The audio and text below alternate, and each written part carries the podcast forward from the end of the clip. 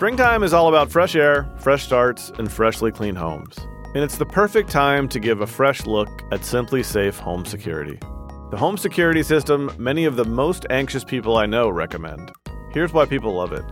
Trusted by experts, SimpliSafe was named Best Home Security System for 2024 by US News and World Report, and Newsweek awarded it Best Customer Service in Home Security. The system blankets your whole home in protection. It has sensors to detect break ins, fires, floods, and more, plus a variety of indoor and outdoor cameras to keep watch over your property day and night. It's backed by 24 7 professional monitoring for less than a dollar a day, so you get fast emergency response and dispatch when you need it most. SimpliSafe has given many of our listeners real peace of mind. I want you to have it too. Get 20% off any new SimpliSafe system when you sign up for Fast Protect monitoring. Just visit simplisafe.com slash coverup. That's simplisafe.com slash coverup. There's no safe like SimpliSafe. Campside Media. The Binge. This show contains graphic content that may be difficult for some listeners. Please listen with care. Well, so my let me talk about my relationship with my grandpa because that is what you asked. So my grandpa and I were very close. Growing up, he always told me like don't forget to use your head. This is Shayna Cattell. She's 27 but has wide, childlike blue eyes that um, make her look much I younger. was very I've always been very close with my mother's parents. Shayna was still a teenager when her grandfather died in 2015. He'd been given a terminal cancer diagnosis, six months to live. Shayna says he was her best friend. The day he passed away, um, I had a dream that that was going to be the day he died, essentially. Um, so in my dream, I was at my grandparents' house visiting with them, and my sister and I were leaving. We went outside to get in the car, but my grandpa comes out the door and he told me, I love you, Shayna. This is the last time you'll get to see me. Don't forget to use your head. And the wind like picked up and he blew away like dust in the wind. So I've always kind of been able to hold on to that dream as like that was my last goodbye to my grandpa. Shayna's grandmother chose Sunset Mesa Funeral Home because the cremations there cost way less than the other funeral homes in town. It was like I believe my grandma said seven hundred dollars for the cremation, and the other two funeral homes were running like fifteen hundred. I mean, my grandpa was a janitor my entire life. My grandma was a cook at a school, so they didn't ever make very much money. So she went with the cheapest option there was. Three years later, word was going around that the owners of Sunset Mesa had been dismembering bodies, selling them to research companies instead of cremating them. Shayna was shocked, angry. She wanted to know if Sunset Mesa had done that to her grandpa, and she wanted to hear it straight from the owner, Megan Hess. I was looking for answers, and I was kind of upset. So my friend took me over there um, to try and talk to her and get some answers.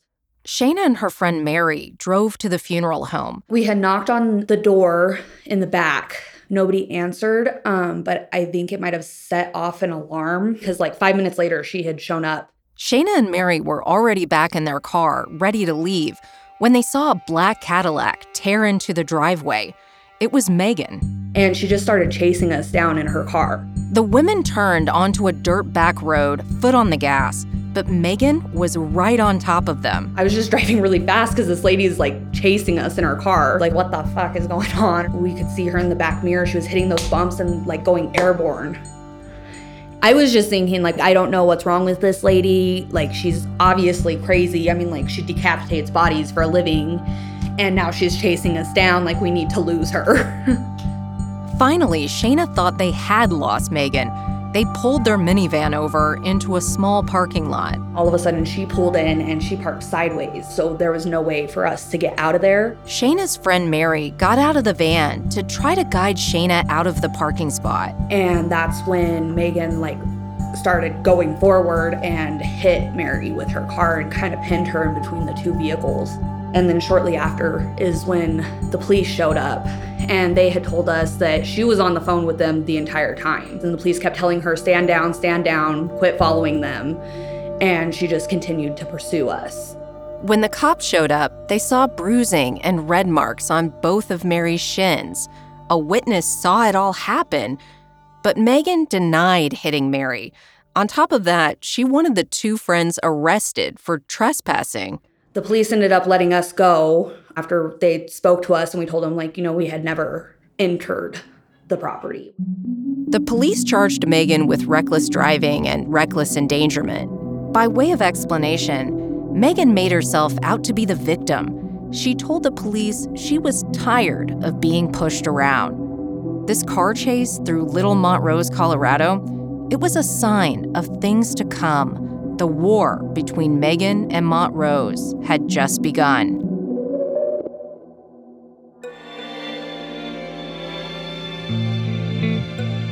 From Campside Media and Sony Music Entertainment, this is Cover Up Body Brokers, Episode 7 Montrose versus Megan. I'm Ashley Fantz.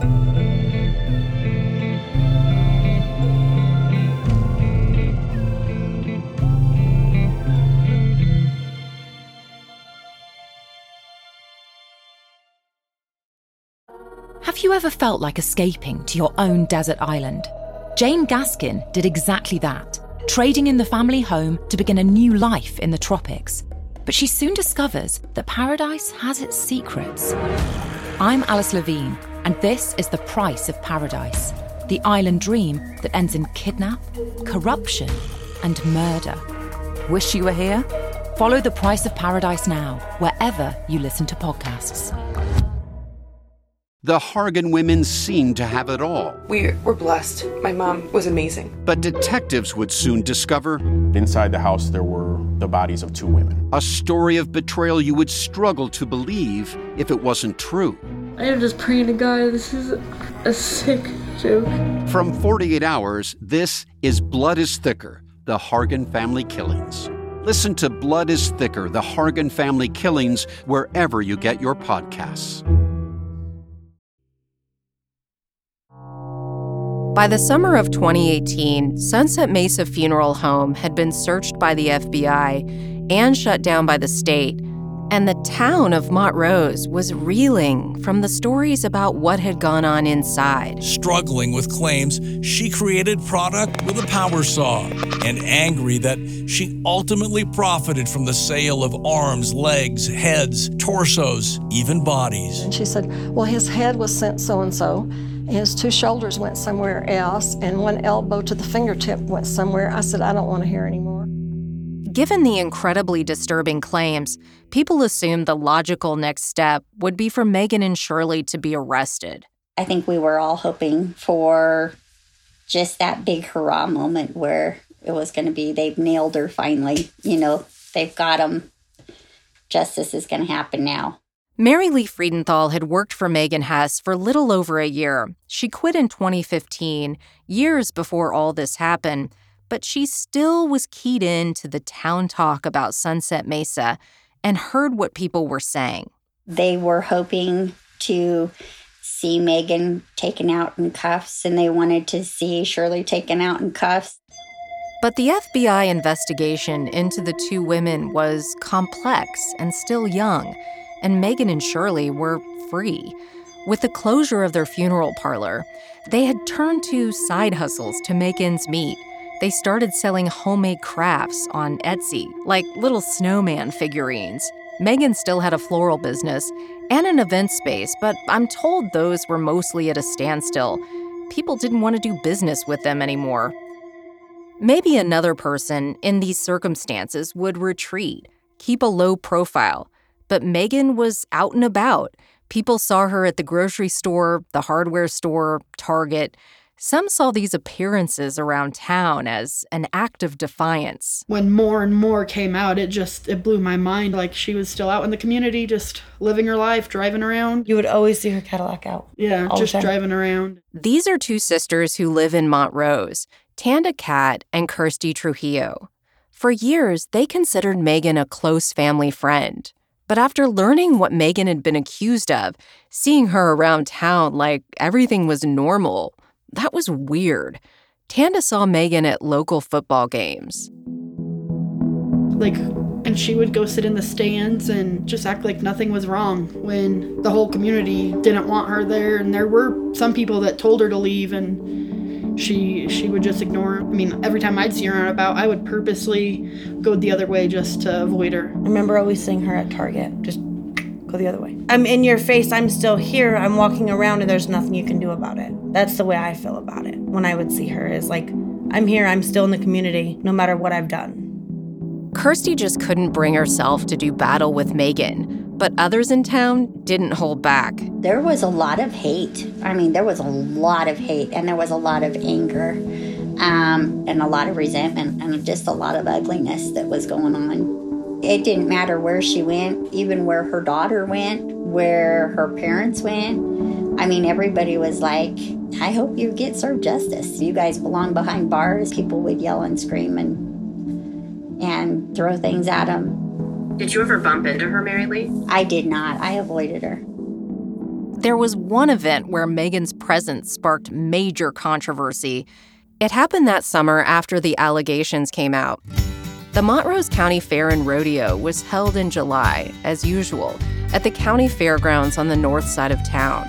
The fair draws hundreds from around the county who've been waiting all year for the wild game cook off, the swine contest, the fiddler competition. It's the place to be seen. It's fun and exciting. But the presence of one person inside this hall has certainly put a damper on the mood for some people. In the indoor area called Friendship Hall, Megan set up a booth selling rustic home decorations. For her to be able to see us and look in our eyes and smile at us, as fake as it is, is pathetic. That's the voice of Zach McCarthy, who learned his father David had been dismembered and sold. His family had lived in Montrose for over a decade, and they were now thinking of moving away because of what had happened. The reporter asked the fair's board president what she thought about Megan being there. Well, to my knowledge, she has not been convicted of anything yet. Megan's young daughter was also there, running a little hot dog stand you could get a dog, chips, and a drink for six bucks. And that became, of course, well, gee, what do you guys have in those hot dogs? Are we supposed to eat those? Is there ground body parts in that? What what body parts are in there? You know, all of those kind of things. Later that evening, anger boiled over.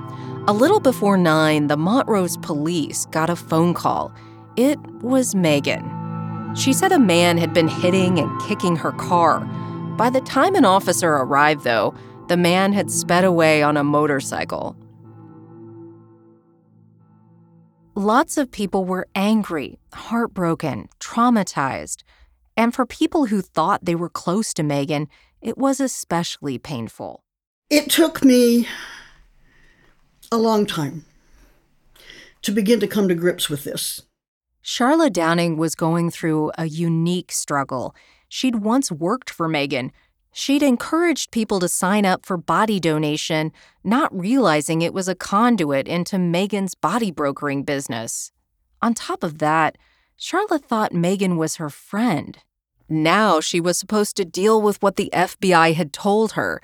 Megan and Shirley had dismembered and sold Charlotte's own father.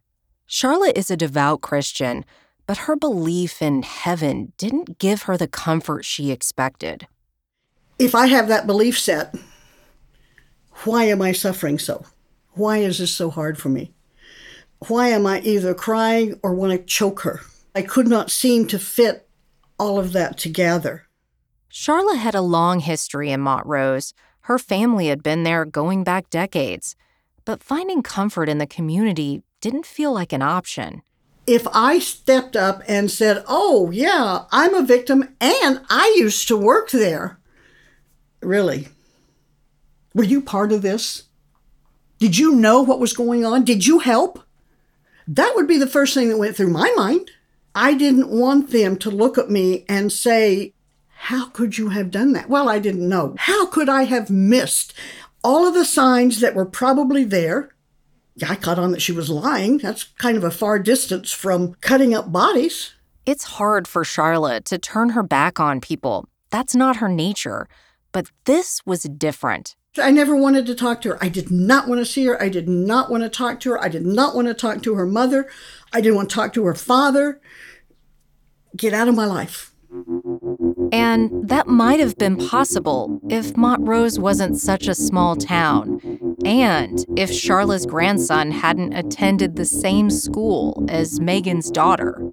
We saw her at every spring program, at every outing. There was a holiday farm type thing that you could go to for pumpkins, and they had rides and all kinds of things. And oh, guess who's there?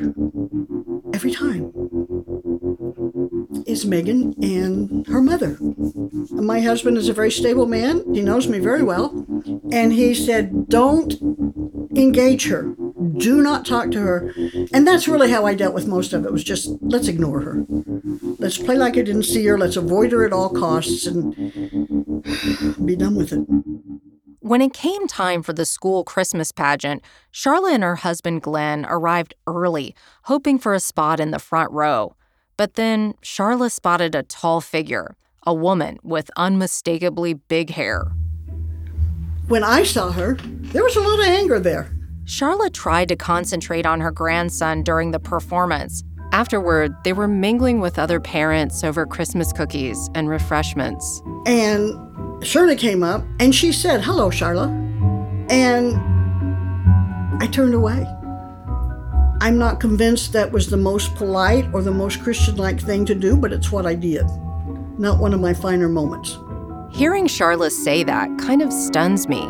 Even after everything Megan and Shirley had done, Charla still felt she had to act Montrose nice to them. But I think this is also about a new kind of power that Megan and Shirley seem to have. People weren't just intimidated by them anymore. Now they were truly afraid. If they had dismembered bodies, what else were they capable of? In the 1970s, John Todd burst onto the evangelical scene with a shocking tale. He claimed to be a former witch involved in a then unheard of secret organization called the Illuminati and urged Christians to prepare for a violent world takeover. First of all, the number one weapon in everybody's home should be a 12 gauge pump shotgun. Hear the amazing story of one of the originators of the modern day conspiracy theory. From Magnificent Noise and Sony Music Entertainment, this is Cover Up The Conspiracy Tapes. Do you ever wonder how celebrities order food? Like, is Sarah Paulson a Diet Coke or a regular Coke girlie? Some peasant Coke? No. Or how does Sofia Vergara order a pizza? No, no, no tomatoes. I cannot eat tomatoes. tomatoes? Yes. Are you cool with mushrooms? Not really. if these are the details you need, and I know you do, I have the podcast for you. I'm Jesse Tyler Ferguson, and on my podcast, Dinners on Me, I take some notable friends of mine out to dinners in Los Angeles and New York City. Listen wherever you get your podcasts. That thing was delicious. I try to imagine what this time period was like from Megan's perspective. Her world had changed dramatically in the span of just a few months. She was no longer the single working mother running a successful local business. The community that had once adored her now knew she was under federal investigation. And now civil suits had been filed by hundreds of former clients accusing her of fraud. Publicly, Megan maintained that she'd done nothing wrong. At that time, Megan was still denying that anything she had done was illegal. You know, she was like, I, I took care of your family to the best of my ability. At that point, she was saying, It's all a story, it's all made up lies. You can't believe what you read, you can't believe what you see. Um, it'll be the truth that'll you'll find in the end. And I'm I'm not the person you're making me out to be. In response to all the hubbub, Megan and her mom drafted a press release calling the claims fake news. Megan said, I want the community to know I am standing strong and will not let anyone interfere with my mission. Without donation, there is no research, and without research, there is no cure. But in private, Megan apparently wrote that she felt sad and weak. A person in town shared screenshots with me. She said they were Facebook messages she'd exchanged with Megan. In the messages, Megan seemed to open up to her, writing, Breaks my heart. I worked so hard for so long. I didn't do anything. A small contingent of people stood by her. When it first came down, I defended her. It was like religious and politics. We don't talk about Megan Hess in the salon. This is Megan's hairdresser, Jody Cena. Well, you know, it's a small town, so everybody, you know, and well, what do you think? Well, I'd say, you know what, we don't talk about that because I just didn't believe it. I said, I just don't think there's any way that she would be like that. Any way at all. One day, Megan woke up to find that someone had thrown plastic body parts onto her lawn a leg, a hand, an arm, decorated with fake blood. She scrambled to remove them before her daughter woke up and saw what had happened. In a single word, describe Megan Hess. Body snatcher. Vile. Sociopath. Pure evil. Around town, people called Megan every imaginable insult a ghoul, a witch, hacksaw Hess. On Facebook, someone wrote, This bitch needs to rot. They had crucified her before she had even been charged. This is Justine Jacoby, a mom who lives in Montrose. Justine emailed me after she heard I'd been asking around town about Megan and Shirley. She told me how she'd struck up a friendship with Megan at swim and dance lessons for their kids. She's like the only person that ever talked to me in Montrose. Um, other moms from the dance studio sort of looked at me. They didn't really talk to me. I have my own way of doing things, but Megan didn't seem to care. She was very nice. Justine had moved to Montrose from Michigan and told me that people didn't like her because she wasn't from around there. She got stray looks in town, and now she watched as the town seemed to gang up on Megan. Like once at an event to build a parade float for their girls' dance studio, Megan and her parents showed up. The other people there weren't happy. They just kind of made weird faces. They tried not to talk to her. They thought they were like going to catch a plague or something. But they ate the pizza that they bought. Another time, Justine hosted a pool party for her daughter's 10th birthday. She invited Megan and her daughter, and they came. Justine noticed that Megan was sitting at a table by herself. She seemed to be trying to avoid the other parents. So the parents that were there, they pull me aside. They go, Do you know who that is? I said, It's my friend Megan. Her kid's here. And if you don't want, uh, well, I don't want my children here. I don't want to be here. So then it's your right to leave. But we're going to have cake and we're going to celebrate my daughter. And I don't think I want you here if you're going to act like this with her here and her daughter. What is wrong with you? And that's when I realized that people were judging her or really cruel to her. And I didn't think that was very fair. I think it's notable how, throughout this time, the media emphasized that Megan was a mother.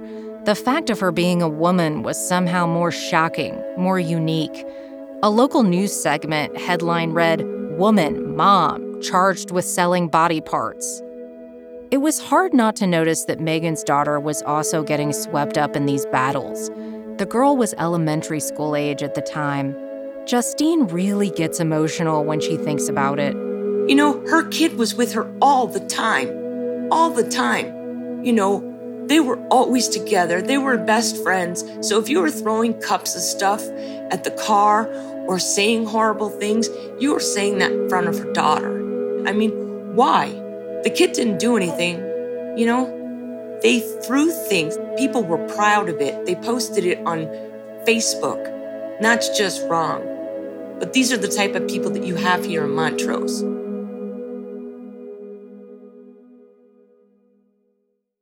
Unlock all episodes of Cover Up, Body Brokers, ad free right now by subscribing to the Binge Podcast channel.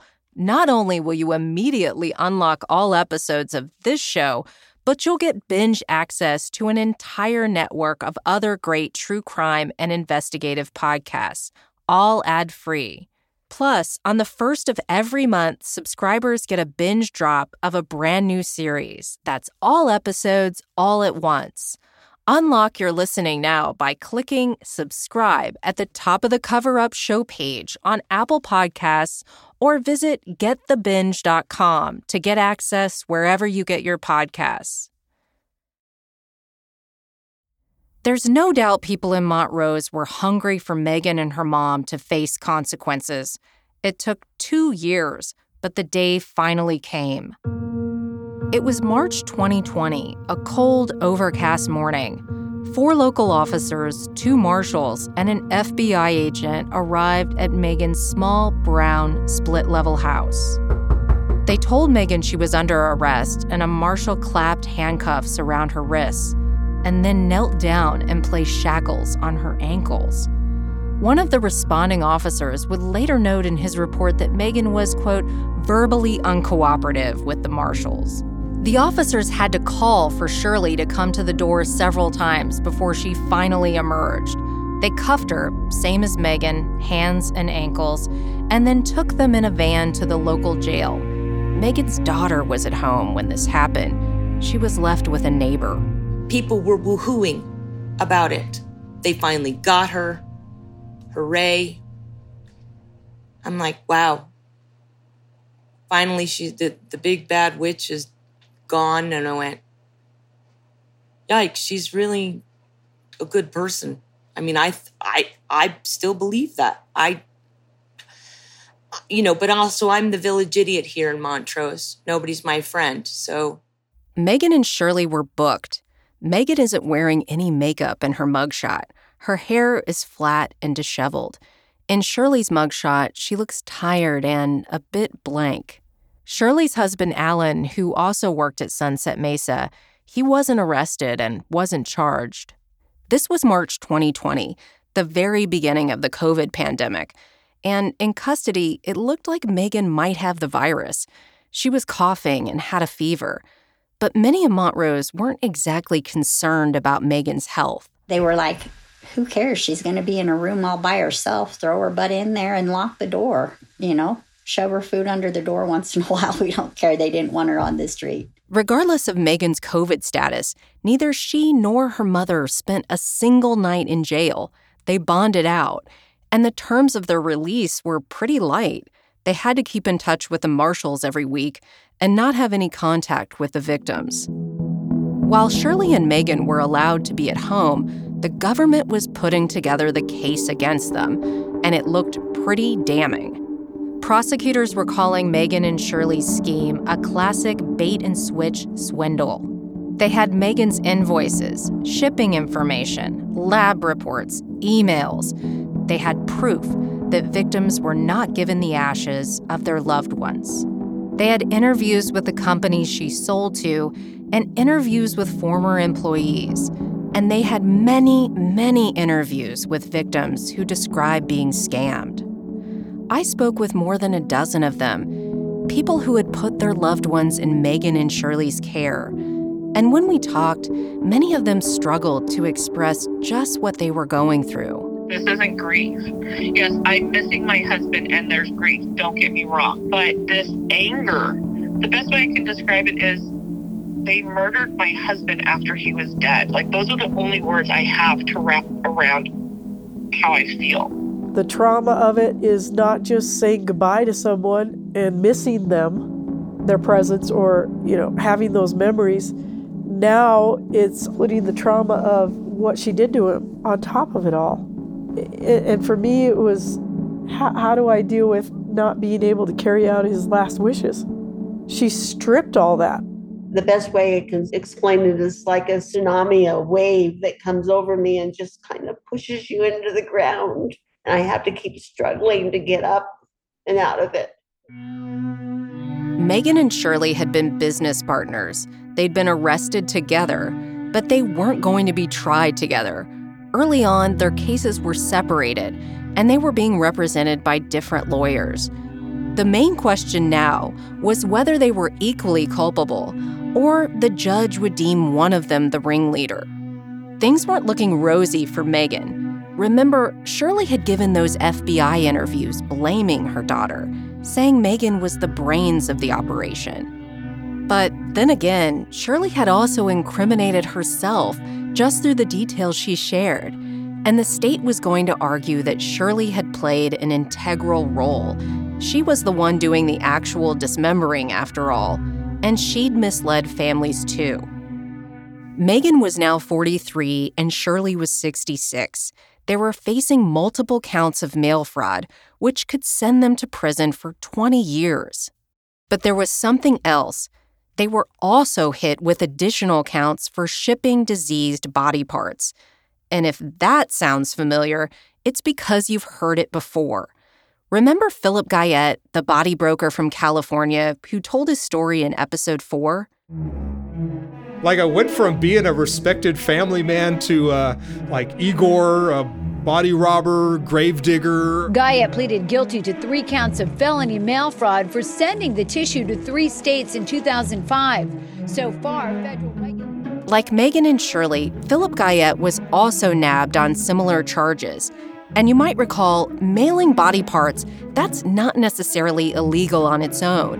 What was illegal in Philip's case was the way he had mislabeled those packages, saying the body parts were healthy when really they were diseased. He falsified medical histories and blood samples. This means recipients could have received diseased tissue. It turned out Megan and Shirley had done the same thing. They'd forged lab paperwork, lying to their buyers, saying the bodies were healthy, when in reality, some were infected with HIV and hepatitis. The prosecutor said as a result, medical students who handled the body parts were unknowingly exposed to dangerous pathogens. Even the courier who transported the box could have been at risk.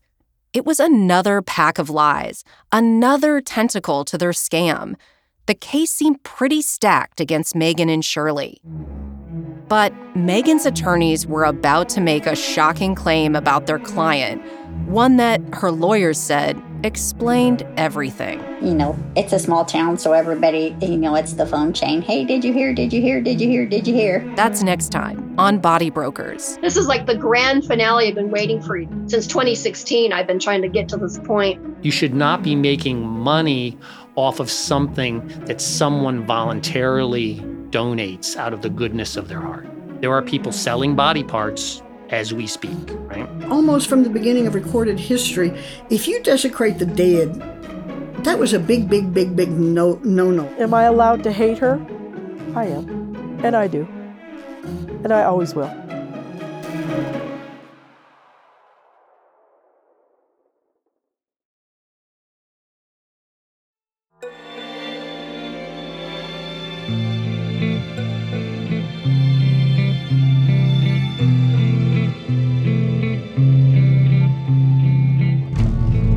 Cover Up Body Brokers is a production of Campside Media and Sony Music Entertainment. The show was reported and hosted by me, Ashley Fantz.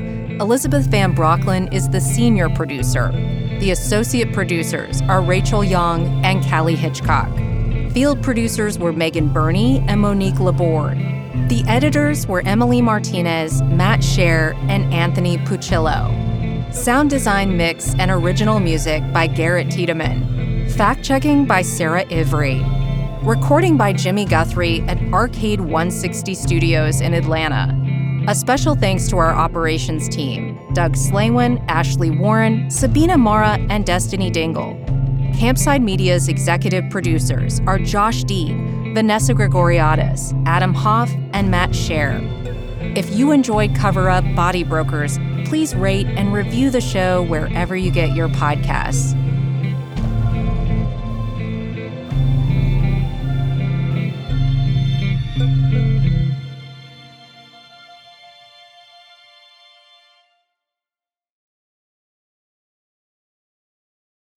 When you make decisions for your company, you look for the no brainers. If you have a lot of mailing to do, stamps.com is the ultimate no brainer. Use the stamps.com mobile app to mail everything you need to keep your business running with up to 89% off USPS and UPS. Make the same no brainer decision as over 1 million other businesses with stamps.com. Use code PROGRAM for a special offer. That's stamps.com code PROGRAM.